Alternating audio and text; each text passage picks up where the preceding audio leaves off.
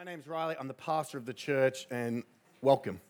Thank you for joining us this morning. I have the privilege of preaching God's word for us. We're back into our 1 Peter series that we left off at the middle of December, and we're going to take this through to Easter. And we have about, 5 or 6, 7 messages left in 1 Peter. And we've had a great time studying this letter. Peter has been our pastor over these months, and so we get to... You get an upgrade today. You get Peter as your pastor again, so that'll be good as we look at his pastoral counsel for his churches.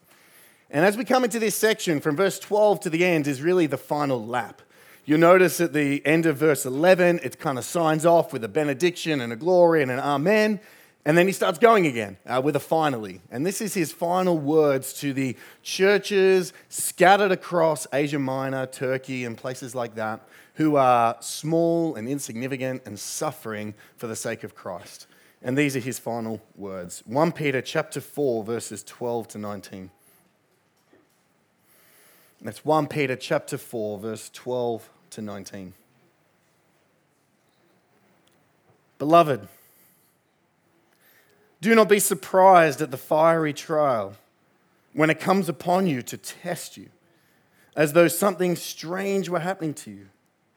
But rejoice in so far as you share Christ's sufferings, that you may also rejoice and be glad when his glory is revealed.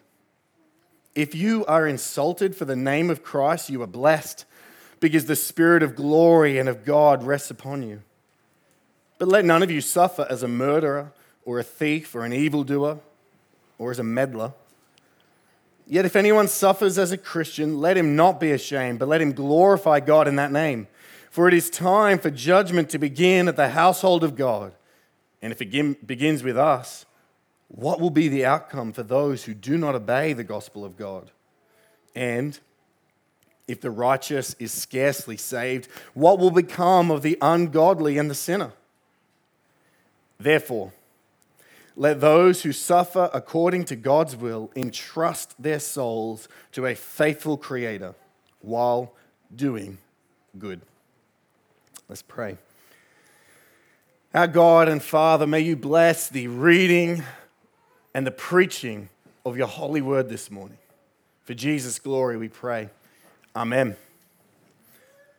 One of the transitions I love the most in the New Testament is Paul's transition, his conversion from a God-hater to a missionary. But another transition I love in the New Testament is Peter's transition from a fearful denier of Christ to a fervent proclaimer of Jesus. You see, on the night that Jesus was betrayed by Judas, Peter denied him 3 times.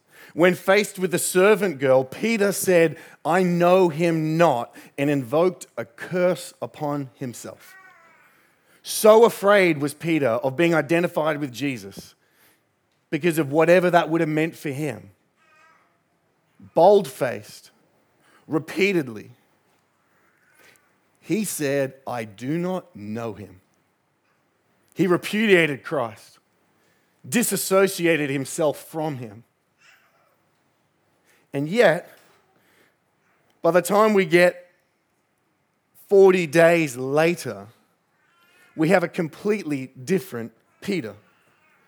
Peter was once a denier motivated by fear, but after Pentecost, Peter is bold, marked by fervor for the Lord Jesus Christ. From Acts chapter 3 to Acts chapter 5 are some of my favorite stories in the New Testament, because you see Peter healing a man, preaching the gospel, thousands are saved. Then the officials arrest him, they beat him, they eventually let him go. Then he goes out. What does he do after being beaten? He goes and preaches again. Then they arrest him. They keep him overnight. An angel gets them out of prison. And what do? They go back into the temple courts and preach again. When they go to open the prison doors to pull Peter out, to put him on trial, he's not there. And they're saying, "Where'd he go? I mean, the doors are locked." And then someone says, "Look, he's out there in the temple preaching again." And they go and hear him and they arrest him. And they say, "You can't do this anymore." And he says, "We must not obey man, we must obey God." And they beat him, and they hate on him, And yet, Acts chapter 5, verse 41 says this. After they were released, because the religious leaders were too scared to put him to death, then they left the presence of the council, that's Peter and John, look at this word, rejoicing that they were counted worthy to suffer dishonor for the name.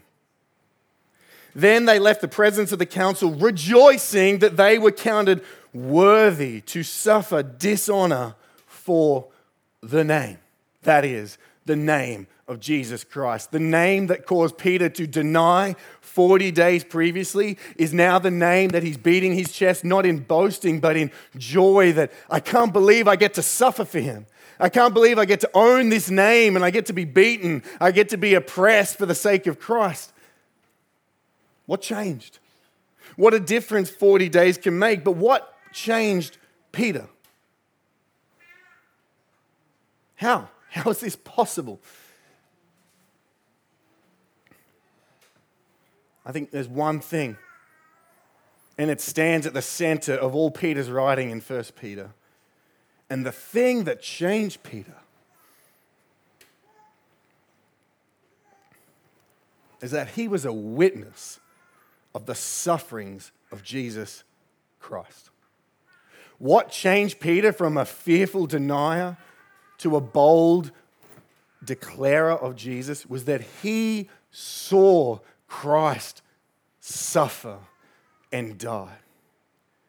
The fundamental thing that changes Peter is that he witnessed the sufferings of Christ, and that changed his entire outlook. He saw Christ being beaten and mocked and tortured and shamed for him. He saw Christ potentially being crucified, nailed to a cross for him. He saw him being put into a grave for him. And so 40 days later, after Pentecost, after being filled with the Holy Spirit, Peter is radically different. The cross marked Peter so much that if you've been paying attention in 1 Peter chapter 4, there's 5 times in this letter where he comes back to the cross in order to give us example and encouragement to suffer. Chapter 2, 22 to 25, what we read in communion, that we are to suffer. Why? To follow in Christ's example. Chapter 3, verse 18, for Christ also suffered once for sins. That's his motivation for why we should suffer for doing good. Chapter 4, verse 1, since therefore Christ suffered in the flesh, arm yourselves with the same way of thinking.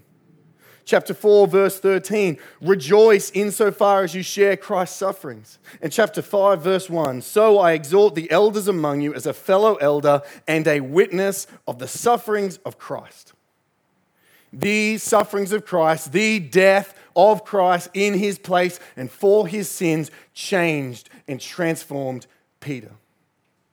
To know a suffering Christ, to love a suffering Christ, to behold a suffering Christ, to keep the sufferings of Christ in the center of his life is what enabled Peter to rejoice that he would suffer for Christ and with Christ. And it's the exact same thing for you and I today. The only way we can go from cowardly, anxious, fearful, timid, ashamed followers of Jesus is if we place the cross and not just the word the cross, but the sufferings of Jesus in our place, in the center of our hearts and in the center of our minds, so that it changes the way we look at everything. And this passage, this final discourse that Peter has for us is here to not only prepare us to suffer, but to prepare us to suffer joyfully for the sake of Jesus Christ. This passage is here for you and I who do not want to suffer, who are addicted to comfort, who lust after rest and relaxation, to prepare us to suffer joyfully for Jesus. And the only way we can do that is if we keep the sufferings of Christ central in our hearts and our minds. So how do we handle suffering joyfully for Jesus? Well, I think Peter has 3 things, a battle plan, a plan of attack in order to help us. Firstly, we need to expect to suffer for Jesus. Secondly, we need to rejoice and commit to rejoicing as you suffer for Jesus. And third, entrust yourself to God so that you will suffer for Jesus. The title of my message this morning is, unshockingly, Prepare to Suffer Joyfully for Jesus. It's not an easy message, but it's a message we desperately need. I need, you need. This is hard, but a privilege. And I hope that by the end, you would count it as such. So let's look at point number one. How do we suffer joyfully for Jesus? Number one, we must expect to suffer for Jesus. Read verse 12 again. Beloved, do not be surprised at the fiery trial when it comes upon you to test you, as though something strange were happening to you. Do not be surprised. Do not think it's something strange or unexpected. When not just trials, but fiery trials are placed upon you. Now, Peter is not being an army drill sergeant here. He's not saying, suck it up, sunshine, you're going to suffer. You notice in the verse word there, he says, beloved. He loves his people. By extension, through the Holy Spirit, he was loving us. Beloved, and as your pastor, I say, beloved, you must expect, if you will faithfully follow Jesus and stand up and speak out for him in your real, actual life, that you will suffer for him. Do not be surprised. Do not think it's your faulty Christianity. Do not think it's your faulty method that you're suffering for Jesus. Maybe some of us are so ridiculous in the way that we do it, maybe it's our method. But for most of us, 99% of us, the reason we will suffer for Jesus is not because we did it wrong, but because we did it right. That's what Peter's trying to say. He's got these Christians, and he loves them. He knows them. Remember, Peter was there when Jesus taught the parables, and you remember the parable of the four seeds, and Jesus said there was once a farmer. He went out and he sowed seed, and some went on a path, and some went on a thorny field, and some went into another part of the field where there were weeds, and some produced lots of fruit. And the disciples said, what does this mean? And Jesus said, the seed that was sown on the rocky ground sprung up and died so quickly. Why? Because of persecution. Persecution kills Christians. Persecution kills would-be followers of Jesus. When the heat comes, it will be a test as to whether or not you truly love and follow Christ. And so Peter knows that. He failed that and was restored by Jesus. And there is restoration possible if you failed the test of persecution. You can repent and experience grace. But Peter knows, and so he wants to prepare his readers. Persecution will come. Don't let it kill your faith. Don't let it so knock you around that you just think, I'm getting out of here. This is not what I signed up for. He knows what we're like himself, pleasure-seeking creatures. And so he aims to lessen the bump some. The other day I was pushing my little daughter, Zoe, who's not yet 2, and we have this little thing on the back of our pram. It's, I don't know, it's a buggy sort of thing where they can stand and hold on to the pram. And as I was pushing her, every time we went over a bump, before I went over the bump, I would say, Zoe, we're about to go into a bump. Hold still or hold tight so that when we went over the bump, she wouldn't just be, and fall off.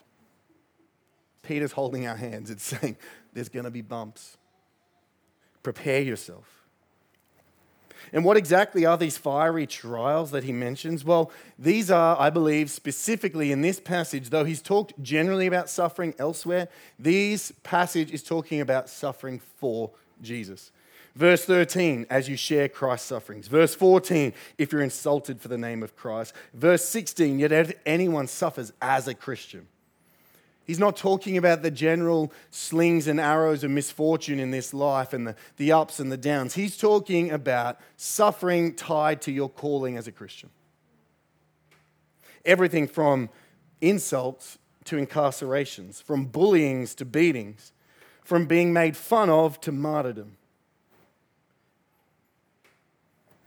If it's Christ's sufferings that we are participating and sharing in, then it's not going to be pretty, potentially. We know what Christ went through, did we not? So if we share in Christ's sufferings, then we ought to expect it's not going to be pretty.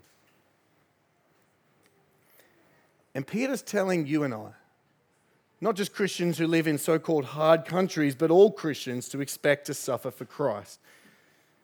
If you genuinely live for Jesus, if you stand out for Jesus, if you stand up for Jesus, if you speak the words of Jesus to your friends and family and neighbors and actually do it, and you avoid the sins of the world, you should expect to suffer.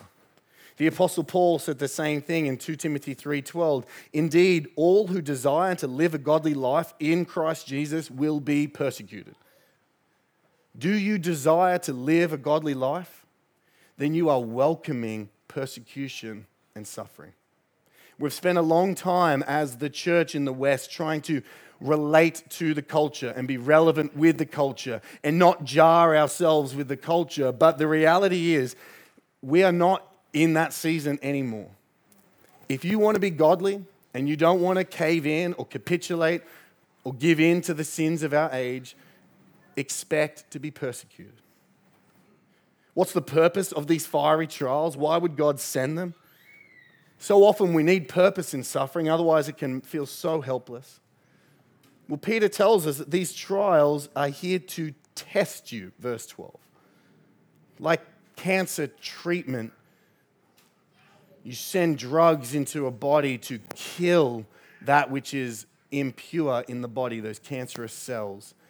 Fiery trials will be sent upon you to test you, to refine your faith.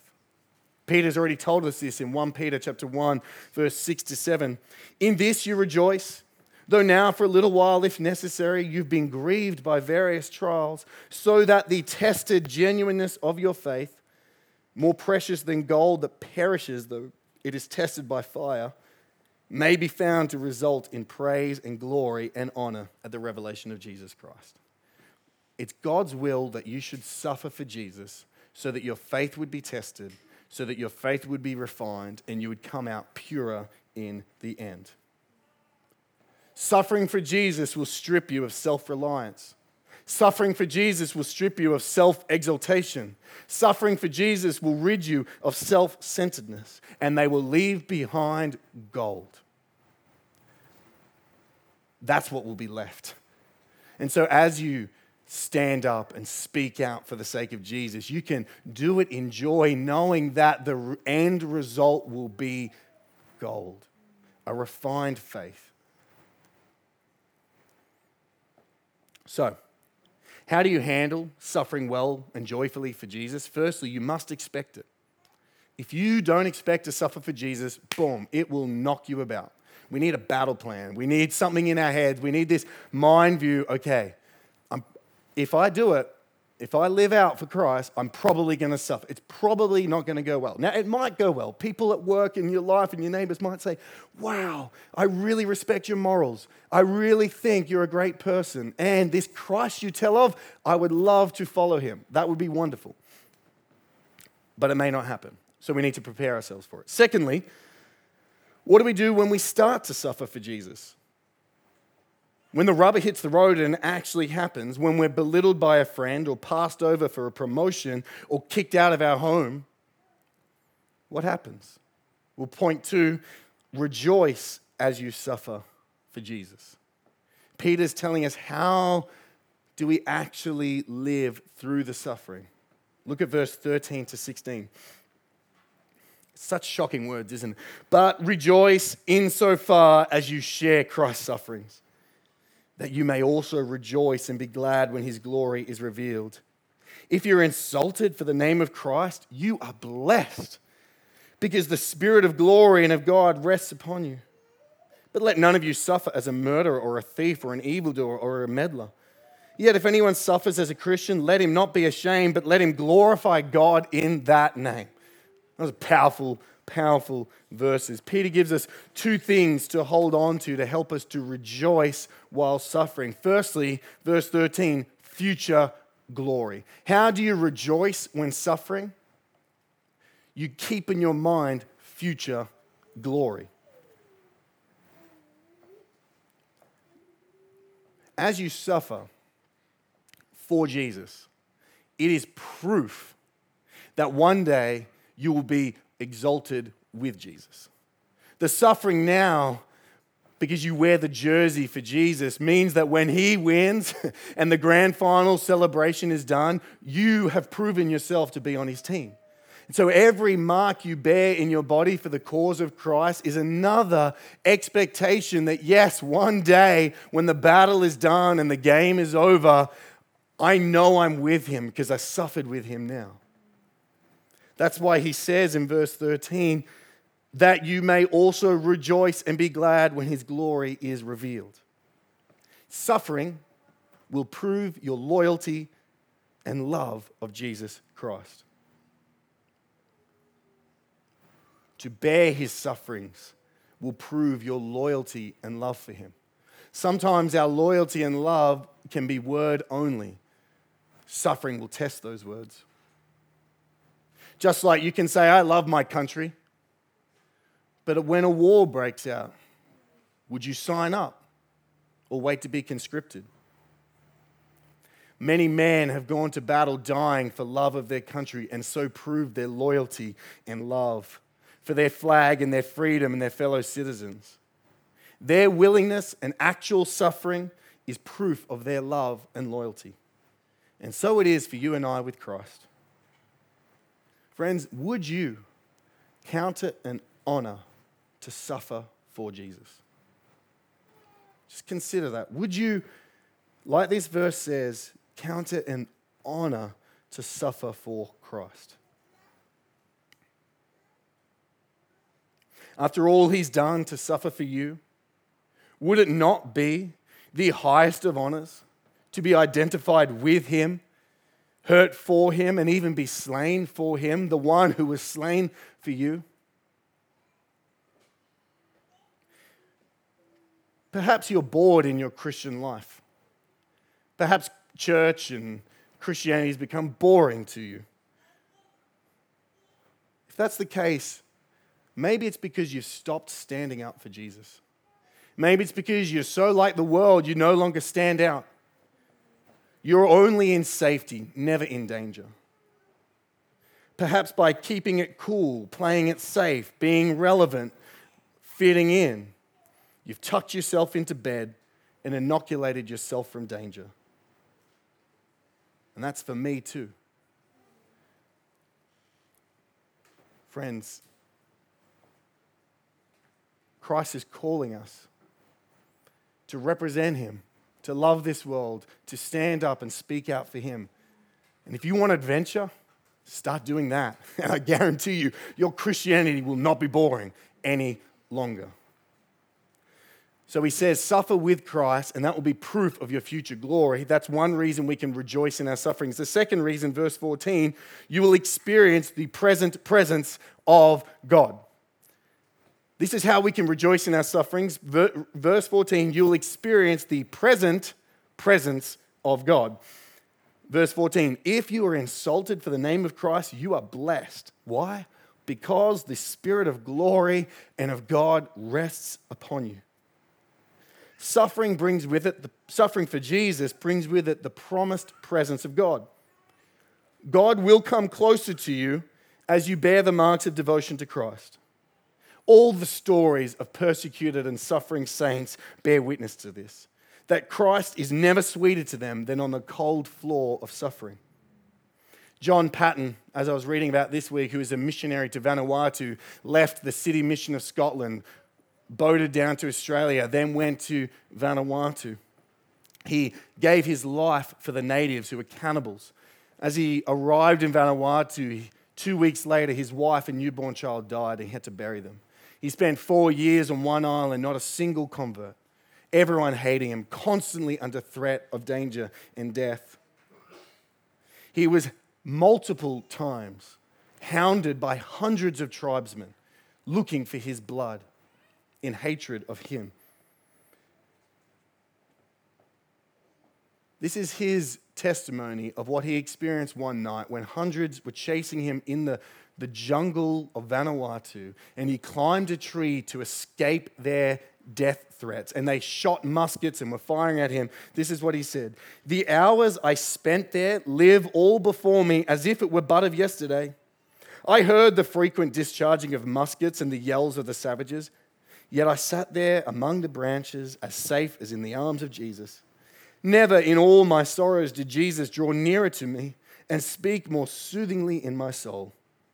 Alone, yet not alone.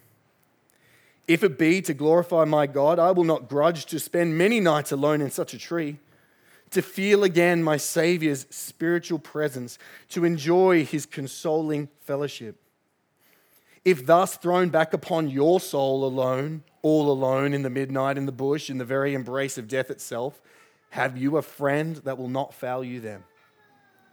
For John Patton, suffering brought to him the present presence of God like nothing else, such that he would long to be back in a tree with hounds of savages seeking his head. I've never experienced that. But that is a gift that awaits us if we will suffer for Jesus.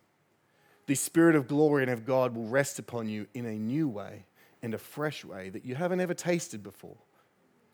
And so he bids you on this adventure to eternal glory, to stand with Christ, and to present presence of God in the midst of suffering.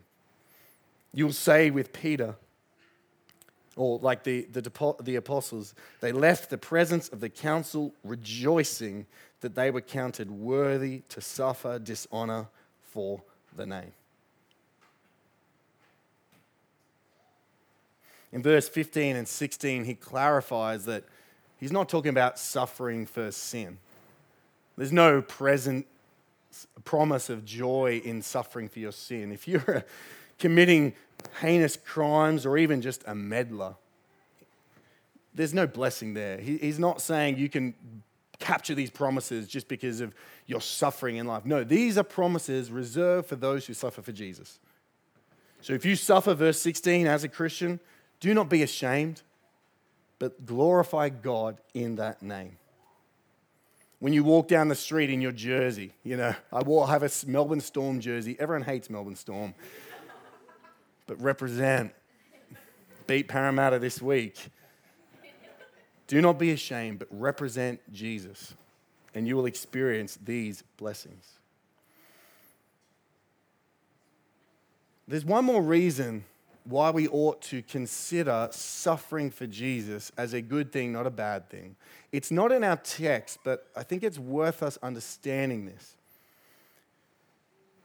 Suffering for Jesus is not just the fruit of living for Jesus. Suffering for Jesus is the means by which God advances his glory in the world. Jesus' mission was accomplished through suffering, and the mission of the church will similarly be accomplished through the suffering of the church, not through our victory. That's why the prosperity gospel is wrong and abhorrent and makes no sense, because they've never read 1 Peter. It doesn't make any sense. The church goes forward through suffering, not through peace and victory. John Piper says, "More and more I'm persuaded from Scripture and from the history of missions that God's design for the evangelization of the world includes, not excludes, includes the suffering of his ministers and missionaries. Suffering is a part of God's strategy for making known to the world who Christ is, how he loves, and how much he is worth." That's why Paul said in Colossians 1:24, "Now I rejoice in my sufferings for your sake, and in my flesh, I am filling up what is lacking in Christ's afflictions for the sake of his body, that is, the church." So Paul can rejoice in his sufferings because in his sufferings, he's a picture of the suffering of Christ. They didn't get to watch Christ suffer, and so as he suffers for them and for the unbelievers, they see the suffering of Christ. It's a picture of the gospel, and it advances the gospel. John Piper goes on to say, "God intends for the afflictions of Christ to be presented to the world through the afflictions of his people. God really means for the body of Christ, the church, to experience some of the suffering he experienced, so that when we proclaim the cross as the way to life, people will see the marks of the cross in us and feel the love of the cross from us. Our calling is to make the afflictions of Christ real for people by the afflictions we experience in bringing them the message of salvation. Suffering for Jesus takes Christianity out from an alternate worldview, a way of life, a philosophy. You don't die for your philosophies. You don't die for your, things that are just convenient to you. No. Suffering represents the suffering of Christ and shows to people this is real. You really mean it. How could you love me so to go unto death for me? There must be the Savior who loved me and went unto death for me as well. And Jesus, finally, he said, "Blessed are you when others revile you and persecute you and utter all kinds of evil against you falsely on my account.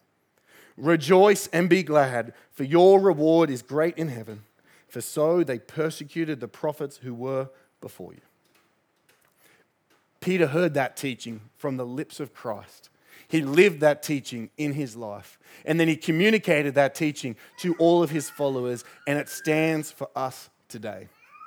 Rejoice if you are counted worthy to suffer for the name of Jesus. Rejoice in your sufferings. That's how we deal with suffering for Jesus, is we rejoice in them. But this sounds hard and dangerous and scary. Yes. So what do we do? Well, point number 3. Point 1 was expect to suffer for Jesus. Point 2, rejoice in your suffering for Jesus. Point 3, entrust yourself to God as you suffer for Jesus. Verse 17 to 19 teaches that this suffering does not come about by accident, it comes about by the very will of God. Verse 17, "For it is time for judgment to begin at the household of God, and if it begins with us, what will be the outcome for those who do not obey the gospel of God? And if the righteous is scarcely saved, what will become of the ungodly and the sinner? Therefore, let those who suffer according to God's will entrust their souls to a faithful Creator while doing good." Peter is simply saying that the sufferings we experience are not accidental, they come on purpose. God has sent them according to his very will, to his own very people, in order to refine us and test us. Judgment begins at the household of God, not judgment that we wouldn't be saved, but a pruning, a cleansing judgment. God will move amongst us and in his mercy call our sins to mind through suffering so that we can forsake sin and follow Jesus. As God tests us as a church, he brings that upon us not for our judgment, condemnation, but to refine us so that we will have glorification. And if we are put under testing and we will bear the marks of suffering, how much worse will it be for those who are outside of Christ? If even his precious lambs will inflict some blows on the way, oh, how dreadful it will be for you if you are not in Christ. If Christians suffer and you hate God, what suffering will come upon you? Judgment will come upon you, and there will be no Savior in your place. Judgment will become upon you, and there'll be no one advocating for you before God. All your sins will be brought before you and God if you're outside of Christ, and Jesus will not speak up for you. Jesus will not say, "I paid for them. I died for him. I died for her." Jesus will not call you, "Well done, good and faithful servant." And so if you are not yet in Christ, look upon the sufferings of Christians and imagine what eternal suffering will come upon you unless you turn the knee and repent today.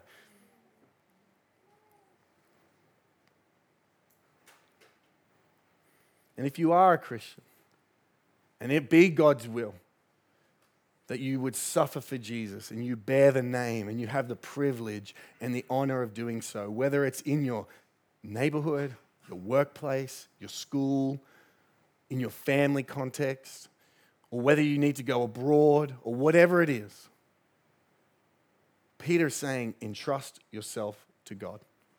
He is sovereign.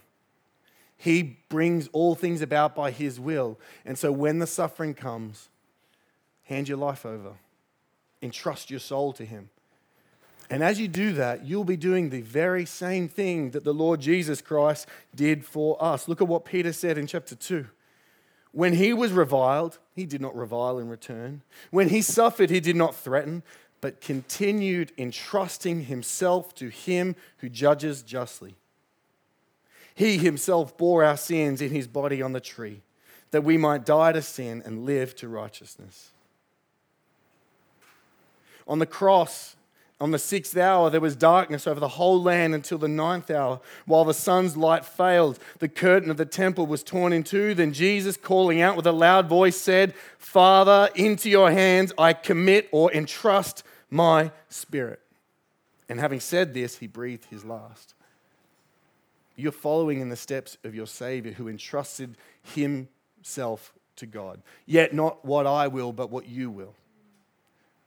The only way you can endure through suffering, Jesus, only way I can, and do it joyfully, is if we entrust ourselves to God. We stop trying to hedge ourselves in, protect ourselves, create security for ourselves, but instead we entrust ourselves and we say, not my will, but yours be done, O Lord. I trust my soul to you, whatever would come.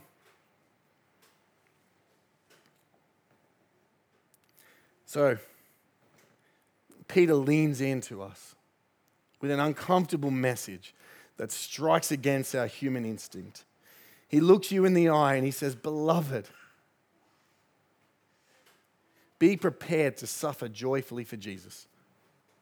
How do we do that? Well, firstly, we must expect it. Secondly, we must rejoice in it. And thirdly, we must entrust our soul to God to get through it. This is how we do it, friends. And we need one another to spur each other on for the journey. You can't do this on your own. We'll be just like Peter. We'll cave. We've already done it so many times. How many times have you been shut yourself up, slinked back, put yourself back into security to protect yourself from suffering for Jesus? We need God's grace. We need to commit ourselves to him and ask for his power. And let me do that for us today. Let's pray. Almighty God, I pray for myself and my hearers. Father, this is anti our worldview. Would you put before our minds the suffering of your Son Jesus? Would we see his wounds, his side which was pierced, the blood trickling down his brow from the crown of thorns, the beatings he endured, the spit upon his face, his horrific physical torture, and also put before us, Lord, your wrath that you laid upon him as he writhed on the cross, bearing your full hatred of our sin. Put that before us, Lord, so that we can transition to being people who are prepared to suffer joyfully for him. Would you count us worthy, O Lord, to suffer for his name? Would we count it a privilege and an honor to be so identified with Christ that we would suffer with him and for him? And would our sufferings as a church in this land bring forth fruit? Would people see us suffer and see that this is no game, this is no ritual, this is no mere religion, this is everything. Our lives are on the line. And would the gospel advance through the suffering of Sovereign Grace Church Parramatta? And Lord, through it all, would we be able to sing this song, It Is Well With My Soul? We entrust ourselves to you. I entrust myself to you, Lord, and ask that you would strengthen us to do this for your glory if you would call us to it. In Jesus' name, amen.